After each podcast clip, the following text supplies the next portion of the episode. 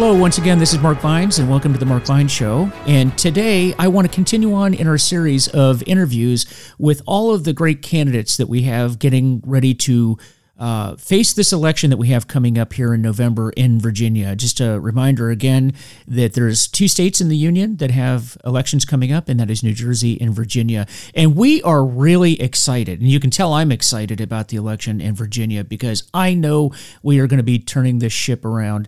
Uh, we cannot take any more damage to the, the country. And I think that Virginia is going to be a bellwether state. I think that this is going to be a shot across the bow, so to speak, to the rest of the country for things to come.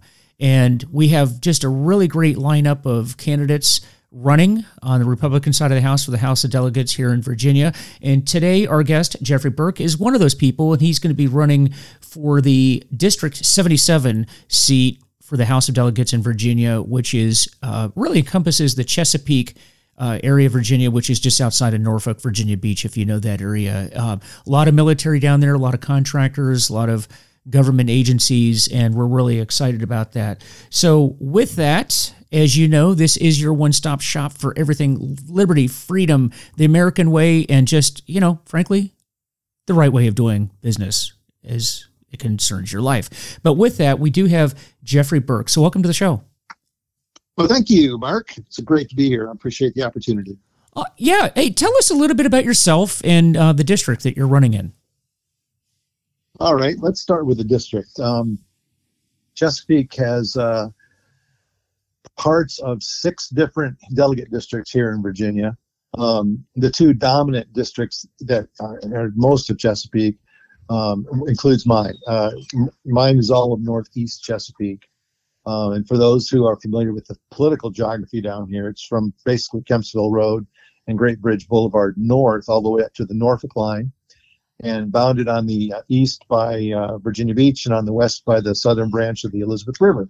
Uh, it includes um, a portion of the Riverwalk area um, along the Elizabeth River uh, southern branch as well. The, Demo- the Democrats have uh, had a hold on this district for all well almost forever for all intents and purposes. In fact, there's never been uh, a Republican candidate on the ballot at least back to 1997. So the fellow I'm running against, who's been up there for about five years now, has never had a Republican challenger, and no one has ever been able to hold him accountable for the abysmal voting record he's accumulated in the last five years. Um, the district was created uh, with minorities in mind. Uh, I am not a minority candidate. He is a minority incumbent. Um, but this year, I think, is, is, the time to really go after them because they've accumulated a voting record up there in the last two years that the Democrats have had control of the uh, legislature in Virginia. Um, it's it's such an abominable voting record that they really they really can't defend themselves. Uh, and there's a lot of things to talk about there. yeah, and we'll we'll get to that. And I kind of surprises me actually that there's never been a Republican candidate in that area. Yeah. I mean, that's pretty heavy military region of the state. That's true, and uh, the American Veterans Vote Organization has uh, provided me with a uh, an amazing resource. There are over five thousand veterans in my district, and we're going to be reaching out to them before I get the vote out here real quick. So, yeah. um, you wanted to know a little bit about me? Yeah. Uh, I am a retired Navy officer. I had a 20-year career in the uh, in the Navy. Um, I retired as a lieutenant commander from the surface line community. And Mark, I know you know what that means. Um, yeah, you were real you Navy. Were, you were you were a pilot. Yeah, I was a pilot, was, so that you guys you guys would say that we weren't real Navy, but that's that's okay. I got to wear brown shoes though. That was kind of cool. Oh, yeah. It looked like yeah, never mind. anyway, I was a ship driver and um, and I enjoyed that immensely. Um, in 20 years, I deployed four times on six month deployments, three of which were from West Coast ports uh, to the Western Pacific, and in one case uh, into the Persian Gulf, where I participated in Desert Storm. Um, my final deployment was out of Norfolk here um, on a carrier group staff, and we went into the Mediterranean and operated in the Northern Red Sea. So I went through the Suez Canal, um, and that was the second part of Desert Storm. Um, is, uh, for, for that uh, that cruise. Um, my last my last uh, tour of duty here uh, in the Navy was in the embassy in Mexico City, mm. where I was a security assistance officer, uh, and that was amazing. So I've had a pretty diverse experience uh, as a naval officer.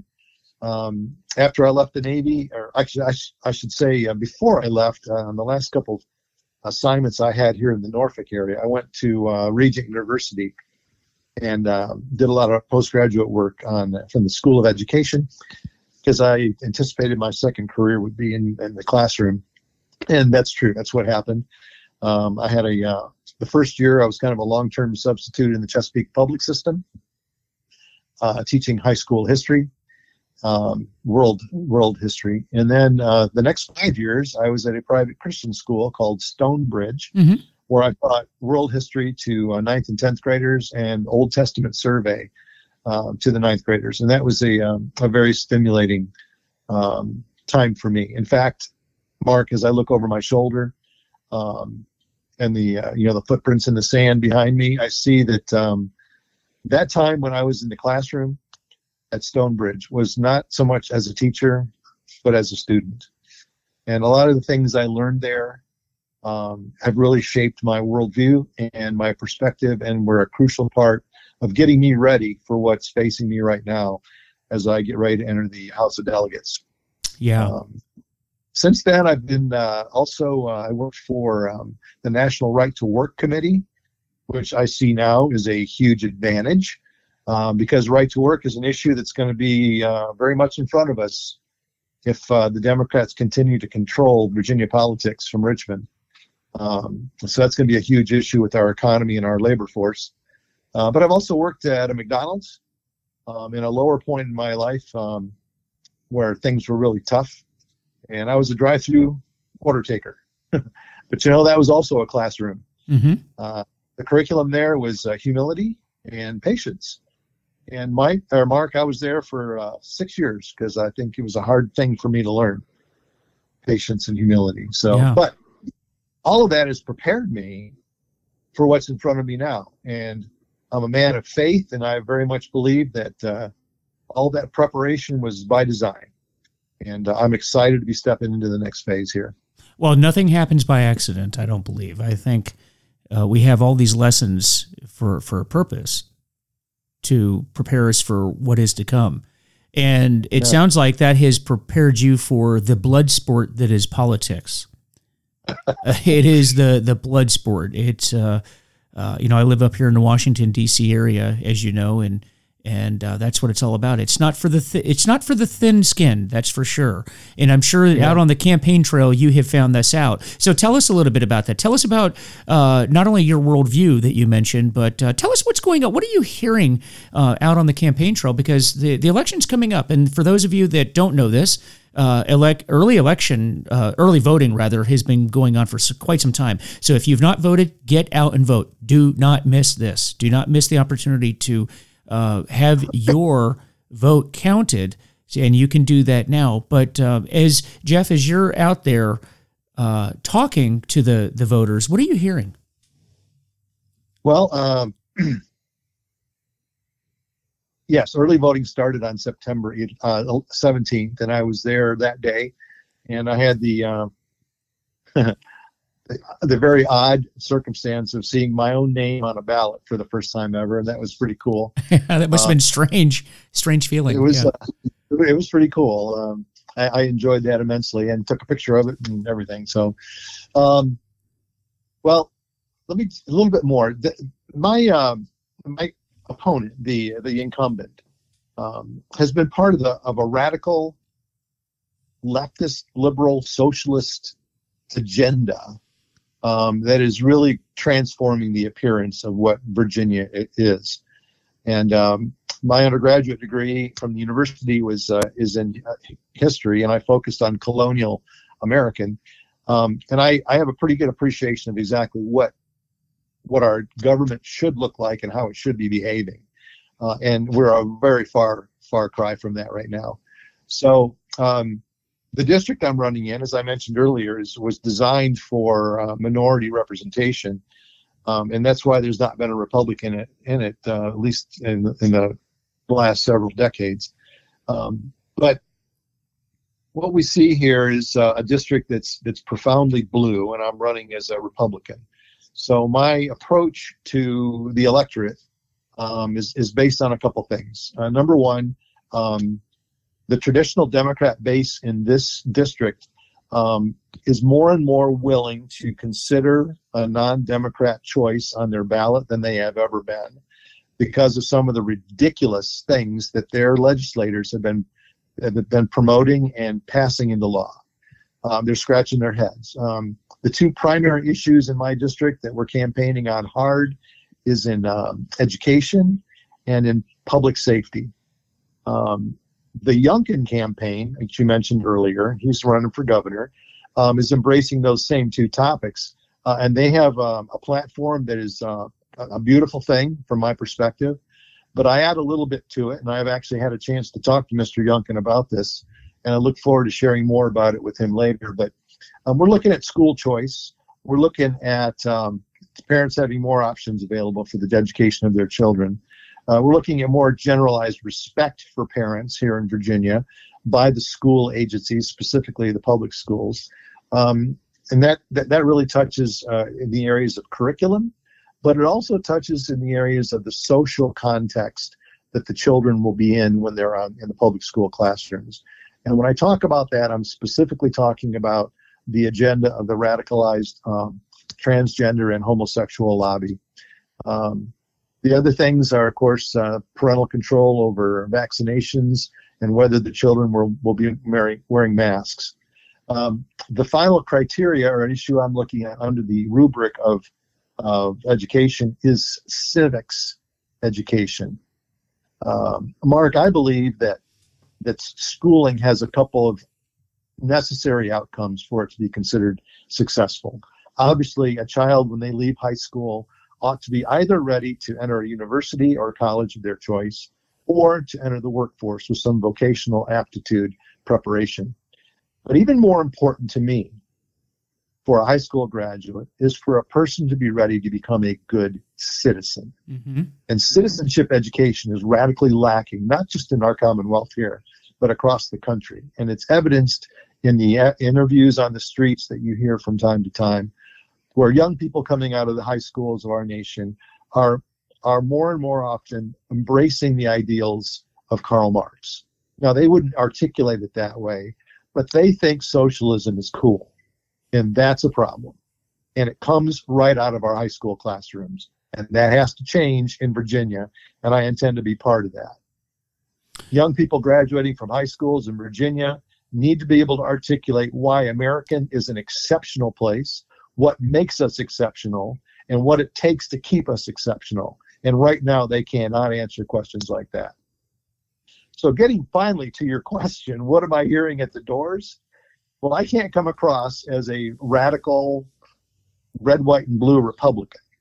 I have to, I think, what was it? Uh, was it Harry Truman or maybe even Franklin D. Roosevelt said that all politics is local? The local issues are what I'm focusing on. And so the education issues resonate with the families and the parents here in my district, as well as the public safety issues. And um, I'm happy to talk about those. But when I get to the doors and knock on the doors, you know, I introduce myself, say I'm here to say hello, introduce myself, and I have some literature for you to, to, to, to take a look at. And uh, I tell them I'm a veteran. Uh, there are over 5,000 veterans in my district, and even if they're not veterans, more often than not, they have veterans in their families who they revere and respect. And um, so I introduce myself first and foremost as a candidate, but also a candidate who's a veteran. And if it finally gets around to what party I'm on, I'm not hesitant to tell them. Um, but I, I, really need to uh, I need to get their attention and win their confidence um, before I ask them to seriously consider radically changing their voting behavior. And so that's the approach I take. And it's and it's uniformly been very encouraging. Um, people are listening. People are willing to have engaged in conversations. Um, Mark, just yesterday, or maybe it was two days ago, I was at a at a house. The lady was sitting out on her porch having a phone conversation when I came up. She put the phone down. She was a recent immigrant from New York City and uh, a retired nurse and a traditional Democrat voter. Well, we had a very satisfying conversation, and through the and during the course of the conversation, um, she heard something she'd never heard before that Glenn Youngkin is a man of honor, that Glenn Youngkin has a great plan for Virginia, especially for Virginia education, um, and that the families of Virginia with children that are in their school age are going to really benefit from a Youngkin governorship. She had never heard anything like that. She was shocked to hear that. It's amazing. She was also, she was also shocked to hear that last year the legislature of Virginia uh, removed restrictions on school public school administrators for reporting assaults on campus to the police. They removed those restrictions, and in the same breath, they embraced the radicalized transgender and homosexual lobby's agenda of uh, normalizing uh, these kind of lifestyles in the public schools to the extent that biological males can use girls' restrooms and girls' locker rooms. And they, so when you put those two pieces of legislation together, you end up with a recipe for disaster. And Mark, I know you've heard about it, but in Loudoun County, a very, very horrible thing happened at the end of the school year last year in May, where a boy wearing a skirt went into a girl's bathroom and he sexually assaulted a young lady, a ninth grade girl. Um, and when when when all was said and done, and the rape kit was was accomplished with the with the police, she had been raped by this boy. The school did not have to report this assault, and they did not. They rather they transferred this boy, this offender, this sex offender, to another school where he committed another sexual assault against another girl. No one had heard of this through the whole summer. It didn't come out until the news until a recent Loudoun County school board meeting where the very father of that assaulted young lady um, heard from the school board that there had been no notifications of any kind of sexual assaults in the last school year, and he went nuts. His own daughter was being ignored, and what had happened to her was being swept under the rug. This school board actually had the gall to say that they weren't even aware that this happened, that that was the first time they'd heard of it we are in a bad place. And it's because, to a great extent, our legislature has failed the families of Virginia. And the guy that I'm running against voted yes on the trans the, the transgender agenda, and he voted yes on making these violations not reportable. And uh, I shared that information with this lady at the doorstep, and she was shocked it was very plain in her body language and her facial expression. She could not believe that that had happened. But she's not heard this. No. So this is what I'm getting at the doorsteps. Um, I'm either getting universal approval and blessing from those who are sick and tired of what's going on in Richmond, or I'm getting a willingness to listen and a willingness to receive a, the truth that has not been reported to them. And I'm very encouraged by that. That is just so unbelievable. And by the way, the, the gentleman that you're talking about, Mr. Smith is his name uh, out of Loudoun County. I, I live in Fairfax County, so Loudoun is the, the next county over. So this was big news here.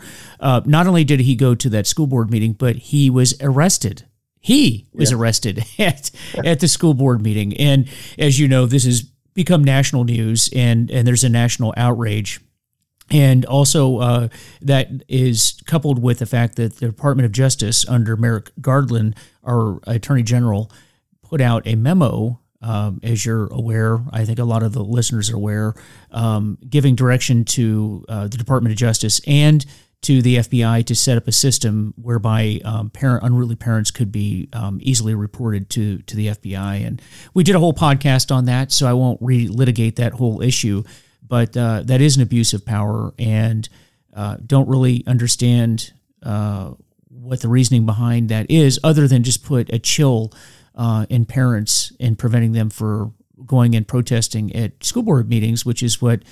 Uh, which was what that was intended to do.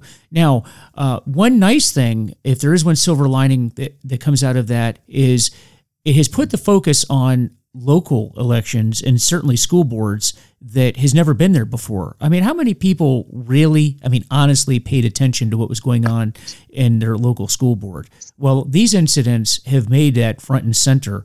And that's why I wanted to get involved in helping the local candidates get elected, much like yourself, because what we are seeing is the national politics are being implemented through the local po- politics meaning mm-hmm. we have this national agenda that has come out from the Biden administration, but it's implemented at the local level. So these elections, like the House seat that you're running for in District 77, is vital because these people can do a lot of damage. Your opponent has done a lot of damage to the community. And most people don't know that because it's not being reported in the media. And that's why this podcast and others like it exist is to get the word out. And I'm so encouraged to hear that people are bothered by this because they should be bothered by it. This is a big, big deal. Um, so when it comes to education, let's because that's your background. Let's kind of start with that. And uh, you can't ignore the fact that critical race theory is being pushed across the Commonwealth. Uh, what are you hearing about that? Well, of course, the standard line is that it is not in our schools. Um, and of course, that's just not true. That is not true at all. That's absolutely not true. It is. Critical race theory has been around for decades. It's been mostly confined to the halls of academia and um, the theolo- or the uh, philosophical level. Uh, however, it's been given um, some kind of a academic sort of blessing to it. Uh, it, it, does. It is not a um, a curriculum and it is not an academic discipline. It is a political agenda. Um, and it's based on a great deal of false information and manipulation of historical facts uh, to to uh, to support the agenda. Um, but it's um, one of the things that I've seen in education, uh, and I did go. I think I mentioned I went to the Regent University here in Virginia Beach, and their School of Education uh, to prepare for my second career. Um, so I, I, have a sense in my spirit and in my heart that uh, that these preparatory places for educators are, are important and valuable.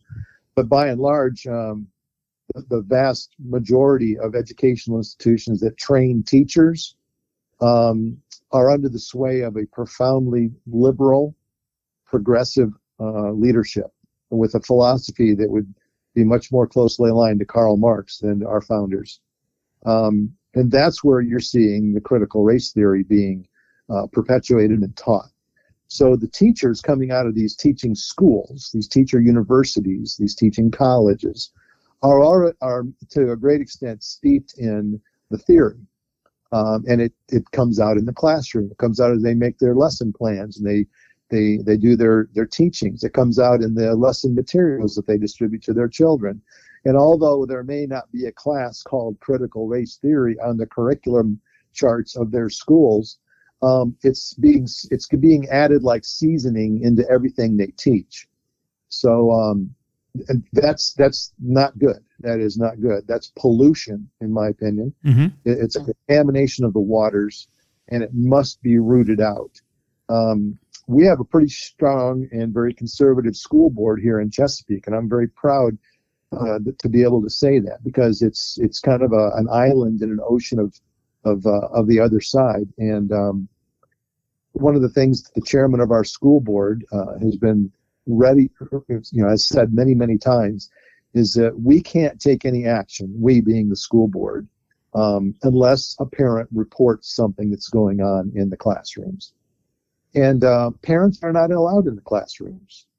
Um, where this really got its uh, its advertising, it, it, was really shown to be a, a, the situation was last year when so many of the classrooms went online during these the, the, the COVID shutdowns, and the parents who were home with their children now could listen in and, and participate even in the online education, and they began to start seeing some things that they did not know what had been happening. yeah. And the children don't know any different, of course. They wouldn't know, like, you know, mom, we were talking about critical race theory last night at the kitchen table when we were having dinner. And, and oh, by the way, we it, it came up in class today. No, that, that doesn't happen. Uh, the children just you know, the teachers, the authority in the classroom, they're educationally prepared to lead the child into new uh, horizons of understanding things, and and the child wants to to believe the teacher. Um, and so what the teacher says is what the teacher, the child's going to learn, and they may or may not share that with the parents. Well, that all changed last year when parents were actually hearing what was going on in the classrooms. And in addition to the other foolishness that we're running into, which we've already talked a little bit about, um, the whole issue of curriculum, the whole issue of what's being passed off as good literature in the school libraries, the stuff that's on the reading lists of uh, of uh, English students and other literature courses are are are hugely offensive to so many of our parents. Um, so that becomes an issue too. Um, but our school board has been able to has been able to resist that. But I guess my point in bringing that whole item up was parents need to communicate to their school boards when there is something inappropriate going on in their classroom. And again, when I say inappropriate, uh, I, I, I would like to just say that, in my opinion, parents hire teachers, professionals who are subject matter experts, to come alongside the parent and fill in gaps in what the parent's able to teach their own children.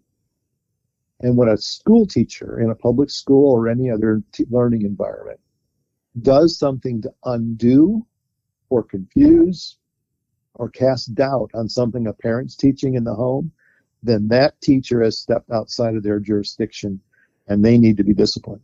Mm-hmm. But, but we can't know that unless we have access to the classrooms. And I've seen one of the uh, agenda items for some of the candidates with whom I've been speaking um, that every classroom have cameras in it so that it can be publicly accessible by parents who are interested in learning what's going on there. And um, it seems intrusive, but the environment we're in, I think, justifies it. Yeah. Well, it, it is definitely an eye opener. If there was, again, another silver lining that came out of COVID, it was this was an awakening for people. People yeah. are, are aware now. And you have to if you listen if you don't like what's going on in the schools and and it appears that much of the nation certainly here in the commonwealth people are not happy with it then you got to remember the people you have in office right now are the people that voted for this stuff and if you wanted right. to change then get other people in get people like geoffrey burke in office because if you don't then you have no one but yourself to blame for it you know we get the government uh, we get the government we deserve, not necessarily the government we want. And if you want to change that, then get involved. Now, uh, another big issue, as you know, is uh, how we're, we've been treating the police. What are, what are your constituents saying about defunding the police and uh, you know just really the, the treatment that the first responders have been going through in the last year, year and a half? What, what are you hearing there? Yeah, that's a great question. Um, I'll get one of two responses most people will say that's the craziest idea I ever heard of. Who? Why would you do that? You know, um, I have a fairly substantial minority co- uh, community in in the district that I'm running for, um, and more often than not, the minority districts, the minority areas, are the areas that are hardest hit by crime, and uh, not just petty crime, but we're talking, you know, the, the more serious crimes, the felony level crimes, and, and they know, these folks know that regardless of the you know imperfectibility of, of, of, police officers, that they are a line of defense against anarchy, against uh, you know the wild wild west. So most people that I interact with at the door when we talk about public safety and defunding the police, they are they are uni- in, in uniformly in agreement that that we can't do that. That it's the stupidest thing they've ever heard. However, there is another side to it, and there are people there are folks who've been, um, I don't know, I guess they've been in, uh, indoctrinated, probably is the wrong term, although I guess it could be used. But uh, they come up with all these examples of why um, we have to rein in the police, you know, more rigorously. And, and of course, this goes to critical race theory. There's an overlap there, of course. Um, um, so they're they're fairly quick to apologize for the expression defund the police. I mean, uh, if you think about it in just the two, the three words you're looking at, yeah, that's a crazy idea. So they're talking more about, well, it's not so much we're defunding the police. We're we're actually going to shift some of those funds to um, a social work kind of officer who would accompany policemen around and uh, and maybe that would be a solution to some of these problems. But you know, there's merit to that kind of thinking, but that's not what we're seeing in the in the great police departments across our nation, uh, like in the great cities. You know, the Chicago, uh, New York City are the two that come to mind, um, where they've had huge cutbacks in their police budget, and they have not necessarily been reoriented towards um, a more of a social social work or mental health uh, provider work uh, you know background. So it's um, it's what what it's doing is it's causing an environment that not only is reducing the police the active police forces um, effectiveness in in patrolling and in and in uh, inhibiting behavior of criminals by their presence on the streets, but it's also creating an environment that is hurting recruiting, you know, and is causing an exodus from yeah. police forces and it's, it's having a profound effect. Who in my are going to be alone, the leadership? In my district, there are two Chesapeake police precincts. Uh, one completely in my district, and another one's partially in another district, but partially in mine. And I met with the commanding, uh, the captains of both of those districts uh, in the last couple of months, and they've shared the same the same kind of tales of woe. I mean, department wide in the city of Chesapeake, uh, we're down over 20 officers. And that's impacting each of the five precincts that we have. Um, the, the reduced manpower is because the recruiting classes are smaller and because the mid-grade off many mid-grade officers are migrating out of the department. Some of them changing cl- careers completely.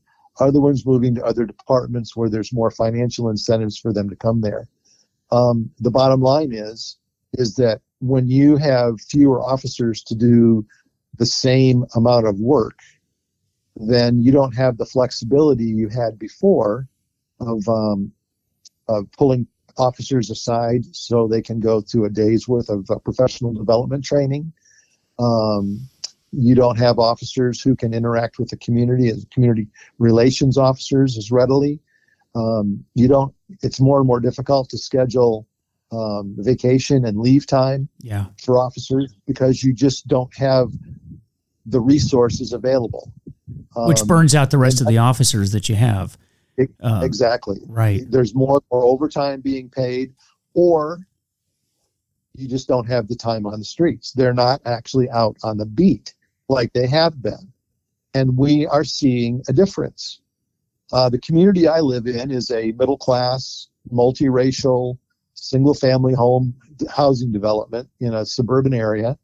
I've been here for 20 years. And earlier this year, there was a shooting two blocks from my house.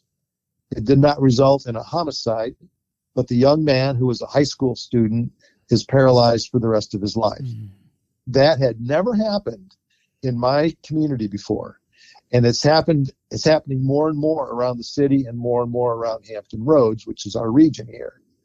And the re- part of the reason is because there's not as much police presence, number one. And because the environment has been so anti police socially, at least, um, those who are would be criminals feel more emboldened to do what it is they're going to do.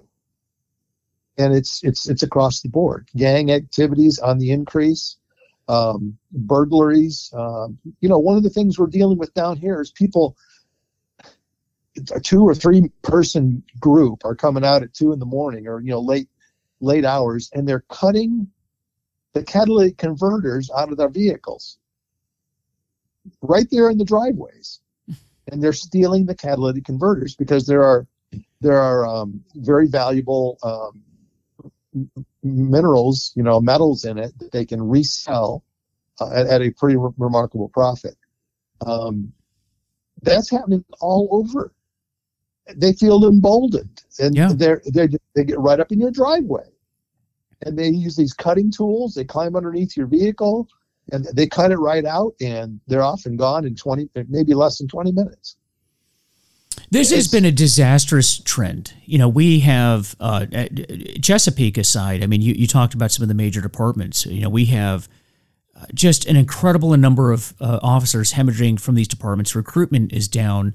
You can't get people to go into law enforcement. And what you know, as a former law enforcement guy myself, I look at this and I think to myself, you know, I know you want to defend the police. I know you're doing these things because you don't like how police departments are being run now. But I got news for you the way that we're going, if you don't like police officers now, if you don't like how police departments are run it, currently, you're really not going to like how they're run 20 years from now because people have to understand that this is the foundation that um, you're not getting the, the quality of the recruits that you want if you get anybody that, that's coming in at all. And those are the people that are going to be leading these various, age, various agencies 10, 15 years from now and you're not going to like them because if you don't like the quality now, you're going to like it even less down the road. So what we're doing makes absolutely no sense, and we've got to turn this around. This is why this election cycle is so important. It really is. And I'll tell you something too. Now let's just kind of switch to the governor for uh, for a minute here. Um, yeah, I know you're running for the House of Delegates, but we've got a governor uh, right now in Governor Northam that has been a disaster as well. And uh, the person that's running for that seat is Terry McAuliffe, who was a disaster. He was the Clinton bagman, and he's running up against um, uh, Governor, or uh, hopefully Governor Youngkin. I, I, was speaking out of turn there, but um, you know, how about some thoughts on that? What are you hearing about the current governor and the uh, chances of uh, of Youngkin coming in and, and taking over? Well, I um, on the campaign trail, I have interacted with Glenn Youngkin on numerous occasions. Um, as you know, back in March or in May, we had the Republicans in Virginia had an, unassembled convention where they chose their candidates for the top three offices in Virginia. And quite honestly, Mr. Youngkin was not my first choice. Um, I had there were a couple others uh, that I, I thought might be better at it. But Mark, ever since I've been interacting with him on the campaign trail, I have been blown away by the kind of man, the kind of man he is. And I have no doubt in my mind right now that he was absolutely the best choice of all of those great candidates we had back in, in May that were running for the for the privilege of, of uh, becoming our next governor as a Republican. Um, Glenn has a, uh, a really great program, as you've already articulated, uh, and he's very, very sensitive to the need to support our local police uh, and our, our you know the officers all across the Commonwealth, including our sheriff's deputies and state troopers. Um, at the doors, um, a lot of people just are, again are, are, not getting the right information, uh, and that's a that's um, attributable to the media in many instances. Um, but you can't help but notice that Mr. Youngkin has gotten endorsements um, from a remarkable number of uh, law enforcement organizations across the state or the Commonwealth here of Virginia. Uh, it's it's amusing to me that, that Terry McAuliffe uh, had some ad, uh, television advertising up uh, a couple weeks ago, where one of a handful of Virginia sheriffs was actually endorsing him. That's a minority group. Uh, I think there's only about 50 sheriffs across the uh, the Commonwealth here that are are still aligned towards the the Democrat side of the House. All the rest of them are leaning towards are actually openly advocating that that that Glenn Youngkin win. The FOP, the Police uh, Benevolent Association at the state level, are all strongly behind him because they know Terry McAuliffe is not a law and order kind of guy, and they know that Glenn Youngkin is. And so at the doors, um, I'm either correcting uh, in, incorrect information or I'm getting uh, positive in, in feedback from the from the folks at the doors that Youngkin is going to be a law and order kind of governor. Um, of course, when we talk about law and order, you can't help but talk about uh, Jason Miyares, who's running as the Republican for the uh, Attorney General slot yeah. uh, against Mark Herring, who's demonstrated very, very amply uh, his unwillingness to to enforce the law across our across our um, Commonwealth. The other thing to say about Glenn Youngkin and law enforcement is um, his uh, his antis- anticipated uh, action with the, the parole board. Um, the parole board is a big part of the problem here in Virginia over the last several years, and um, every member of that parole board was appointed by either Terry McAuliffe or Ralph Northam. and uh, we're gonna we're gonna see a radical restructuring of the membership of that board shortly after Glenn Youngkin gets elected, and that's to the advantage of every victim of crime in the Commonwealth. And I am really excited about that. Well, I'll tell you something. You said that there may be across the Commonwealth about 50 sheriffs that are supporting McAuliffe. I would yeah. love to have any one of, if you're listening to this podcast and you're a sheriff in the Commonwealth of Virginia and you're supporting McAuliffe, I'd love to have you come on the show and explain to me why. Why in the world that's the case. I, I cannot imagine as a law enforcement officer that Terry McAuliffe is your guy. I just can't. Can't I can't imagine that. You know, I've, I've yeah. spent the, the bulk of my life in law enforcement and I see nothing from Northam or McAuliffe that would appeal to me as a law enforcement officer. None. Right. And and before as a citizen. Leave, uh, sorry. Oh, go ahead. What were you going to say? Well, before we leave uh, the subject of public safety, I yeah. would like to add. Um, last year, the uh, the General Assembly in Richmond um, had legislation before them to remove qualified immunity from our law enforcement yes. officers, Commonwealth.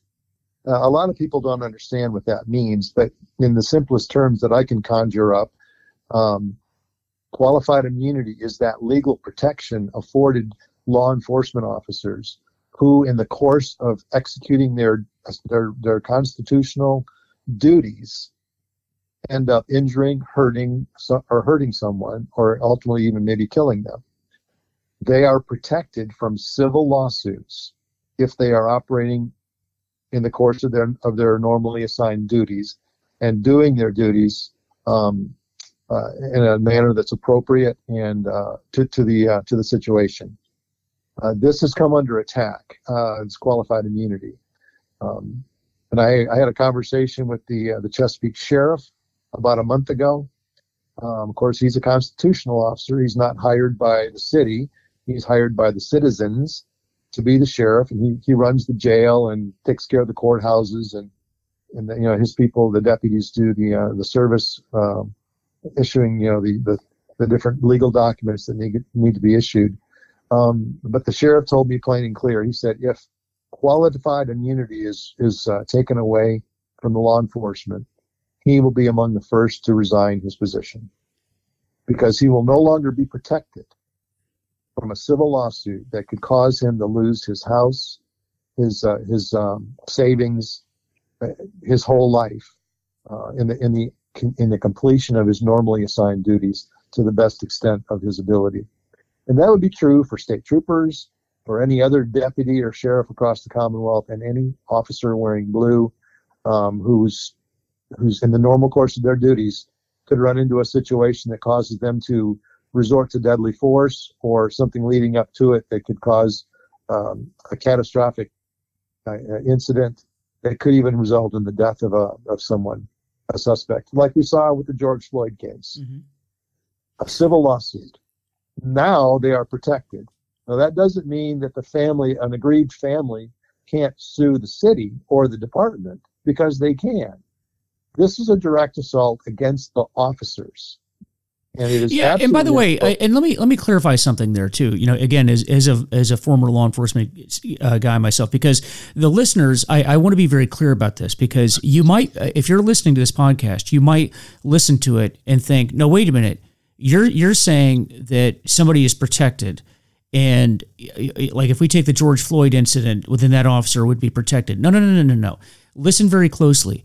This is you're you're operating within the scope of your duties and you're operating within the scope of your training and you were you were reasonable so you were you're tying your training you're, you're tying your job and it is your duties if you go outside of that scope meaning your behavior was reckless and you are not relying upon your training or um, uh, it, it, was within your duties. Oh no, you're still subject to, to civil lawsuits. They're just saying that in the normal course of your duties, if you're taking um, um, reasonable precautions and you were you're doing your job. For example, uh, it, there are times in, in law enforcement when you have to use deadly force and it's legitimate and it's within your training, it's within the scope of your duties. What we're saying is that those officers would be protected as long as it was it was uh, within those those boundaries.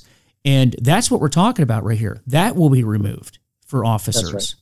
And that's a very, very dangerous thing. And and it's difficult for people that have never done this. And I've done this where my job every single day I went to job went to work for almost 25 years. I was in a position where I may have had to use deadly force. And that's a real possibility every single day.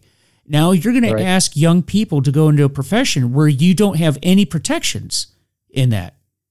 Well, who in the world would go into law enforcement as a profession mm. if you didn't have reasonable protections doing your job? That's what we're talking about. This is a big deal, folks.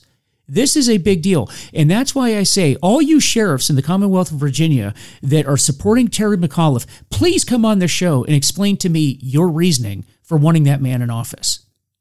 I don't understand it. Well, I can tell you um, that legislation attempt to remove qualified immunity for our officers just about passed. Uh, again, the Democrats control both houses of our legislature, and you know Governor Northam would have signed it into law. It did not pass. And one of the reasons for that is, is because our sheriff here in Chesapeake made a phone call to my opponent and to a, uh, one of the local senators, Democrat senators here. Um, and I don't know what was said on that phone call, but I suspect he metaphorically reached through that phone and grabbed him by the throats and shook him up because they both ended up voting no on it and it caused the bill to fail. But we have not, don't have that guarantee every year coming out. And that's another reason we need to turn the house upside down mm-hmm. and make it red again and yeah. in two more years do the same thing in the Senate. There is just too much at stake here, just too much at stake. Yeah, I agree. I agree. Well, before we close out today, uh, one last thing. You had mentioned that in your district, it looks like people are starting to trend towards um, wanting to vote Republican. And along with that, I can't escape the elephant in the room, and that is Joe Biden. What are people saying about this because the, the turnout for this election is certainly going to be influenced by what's going on at the national level. I know this is a local office you're running for, but there's no way of escaping what's going on at the national level in the political climate. What are you hearing there? Well, excuse me. um, I'm sure you watched both of the uh, the gubernatorial debates. I did. Yep. And saw how quickly uh, Terry McAuliffe was to uh, to invoke the name of, uh, of Donald Trump when he was referring to um, Glenn Youngkin. Um, I, any opportunity I get to uh, remind the voters in my district that uh, the guy I'm running against is in the same party as Joe Biden, especially if they're veterans who are looking at what happened in Afghanistan. Oh, yeah. Um, to answer your question more specifically, I don't get a lot of conversation on that area, but when it comes up, all I almost in, inevitably I'll get people rolling their eyes. Um, just the, the whole the whole president and vice president administration we have right now of Joe Biden and Kamala Harris are, I think more and more people are, are genuinely embarrassed. They're in the positions of political leadership in this nation especially after we've seen what nine nine months worth of their efforts, and everything has gone the wrong direction. Everything they have done. I actually, and this is not me picking on Joe Biden. It's just speaking truth to power. I cannot think of one policy that Joe Biden has that has been in the interest of the United States. I can't think of one. Yeah. Well, he's a globalist. That shouldn't surprise any of us you know, one of the things that President Trump was very, very affirmative about was America first. And the, the difference is radical between him and Joe Biden. Yeah. Because it looks to me like it's America last with Joe. He's promoting a, a globalist agenda that's diminishing the eyes of the United States and the, in the world community, both as political leaders, as economic leaders, and as military leaders. Um, and he's doing it very effectively. He's carrying on basically the same agenda that was started by President Obama um, several years ago. So none of this is surprising to me. It's incredibly disappointed, disappointing, but none of it's very surprising to me. Well, I'm very excited about this because this election is going to set the tone for the following two years following three years, really. Well, mm-hmm. uh, actually, no, we'll have the uh, uh, the midterm elections up in uh, up on the hill shortly after this election. So we we will slowly get this back. We will slowly get this back. But it starts here, folks. It starts here in Virginia and in New Jersey, but we're focused on Virginia here because that's where we live. And we lead from where we stand. And all of our support is behind you and all of the other candidates that are running with you on the Republican side of the House. And close us out with just uh, some final words, any final thoughts, and then don't forget to let the voters know how they can reach you if they would like to. Yeah, I, am happy to do that. Um, my background is in history, and I, as I said, colonial American history, and it all started for for America right here in Virginia. In fact, um, I'm sitting in Chesapeake, Northeast Chesapeake, less than 20 miles from where I'm sitting. The, the first settlers that came from England uh, planted that cross in Virginia Beach, and they spoke a prayer over this continent, claiming this this whole huge piece of real estate for the purposes of God and the propagation of His gospel, not just for the salvation of souls, but for the the perpetuation of a spirit of liberty in all the other arenas of life, including economic, political, social arenas, family life. Um, liberty was what they were preaching and teaching. It started right here in 1607. Um, you've heard about the 1619 project, which the New York Times was promoting, and that's the the the philosophical foundation of the critical race theory thing. Um, in 1619, a lot of really important things happened, including the arrival of the first Africans here. But they skip over the fact that that was the first English language Thanksgiving service in the North American continent. They skip over the fact that it was the first meeting of a truly representative legislative assembly in Jamestown. Liberty, this is the womb of liberty in North America, this commonwealth called Virginia. And the, we didn't get it perfectly right. And we had to fight a civil war to figure out some of this but we were, we were given an instrument in the in the De- Declaration of Independence and in the Constitution with the Bill of Rights to make things better if they needed to be made better. And we've proven that it works if we will only use those documents in the spirit and in, and in the letter that they were given. And we have drifted so far off base from that that we are finding ourselves in very rocky, rocky shoal, shoal water here, to use a naval term um, we're in we're in a bad place. Glenn Youngkin likes to say we're in the ditch and we need to get back on the road. But we're in the ditch because we've drifted off of our, our moorings, our constitutional moorings. And what I want to be part of is the restoration of constitutional thinking in the public policy debate in Richmond. I want to be a big part of that. Hmm. It's we the people. We are the sovereign authority in this land. The Constitution and the Bill of Rights governs how the government will work, and they protect us from the depredations of government. And it's been jacked up, it's been turned around, and it's been really hijacked. And we need to fix that. And the only way to really do it is to take over the the legislature and the governor's seats and redo the laws, get rid of the bad stuff, and reincorporate constitutional life in our in our our wonderful Commonwealth here. My name is Geoffrey Burke. Geoffrey is spelled the old fashioned way. It's G E O F F R E Y. My last name Burke is B U R K E.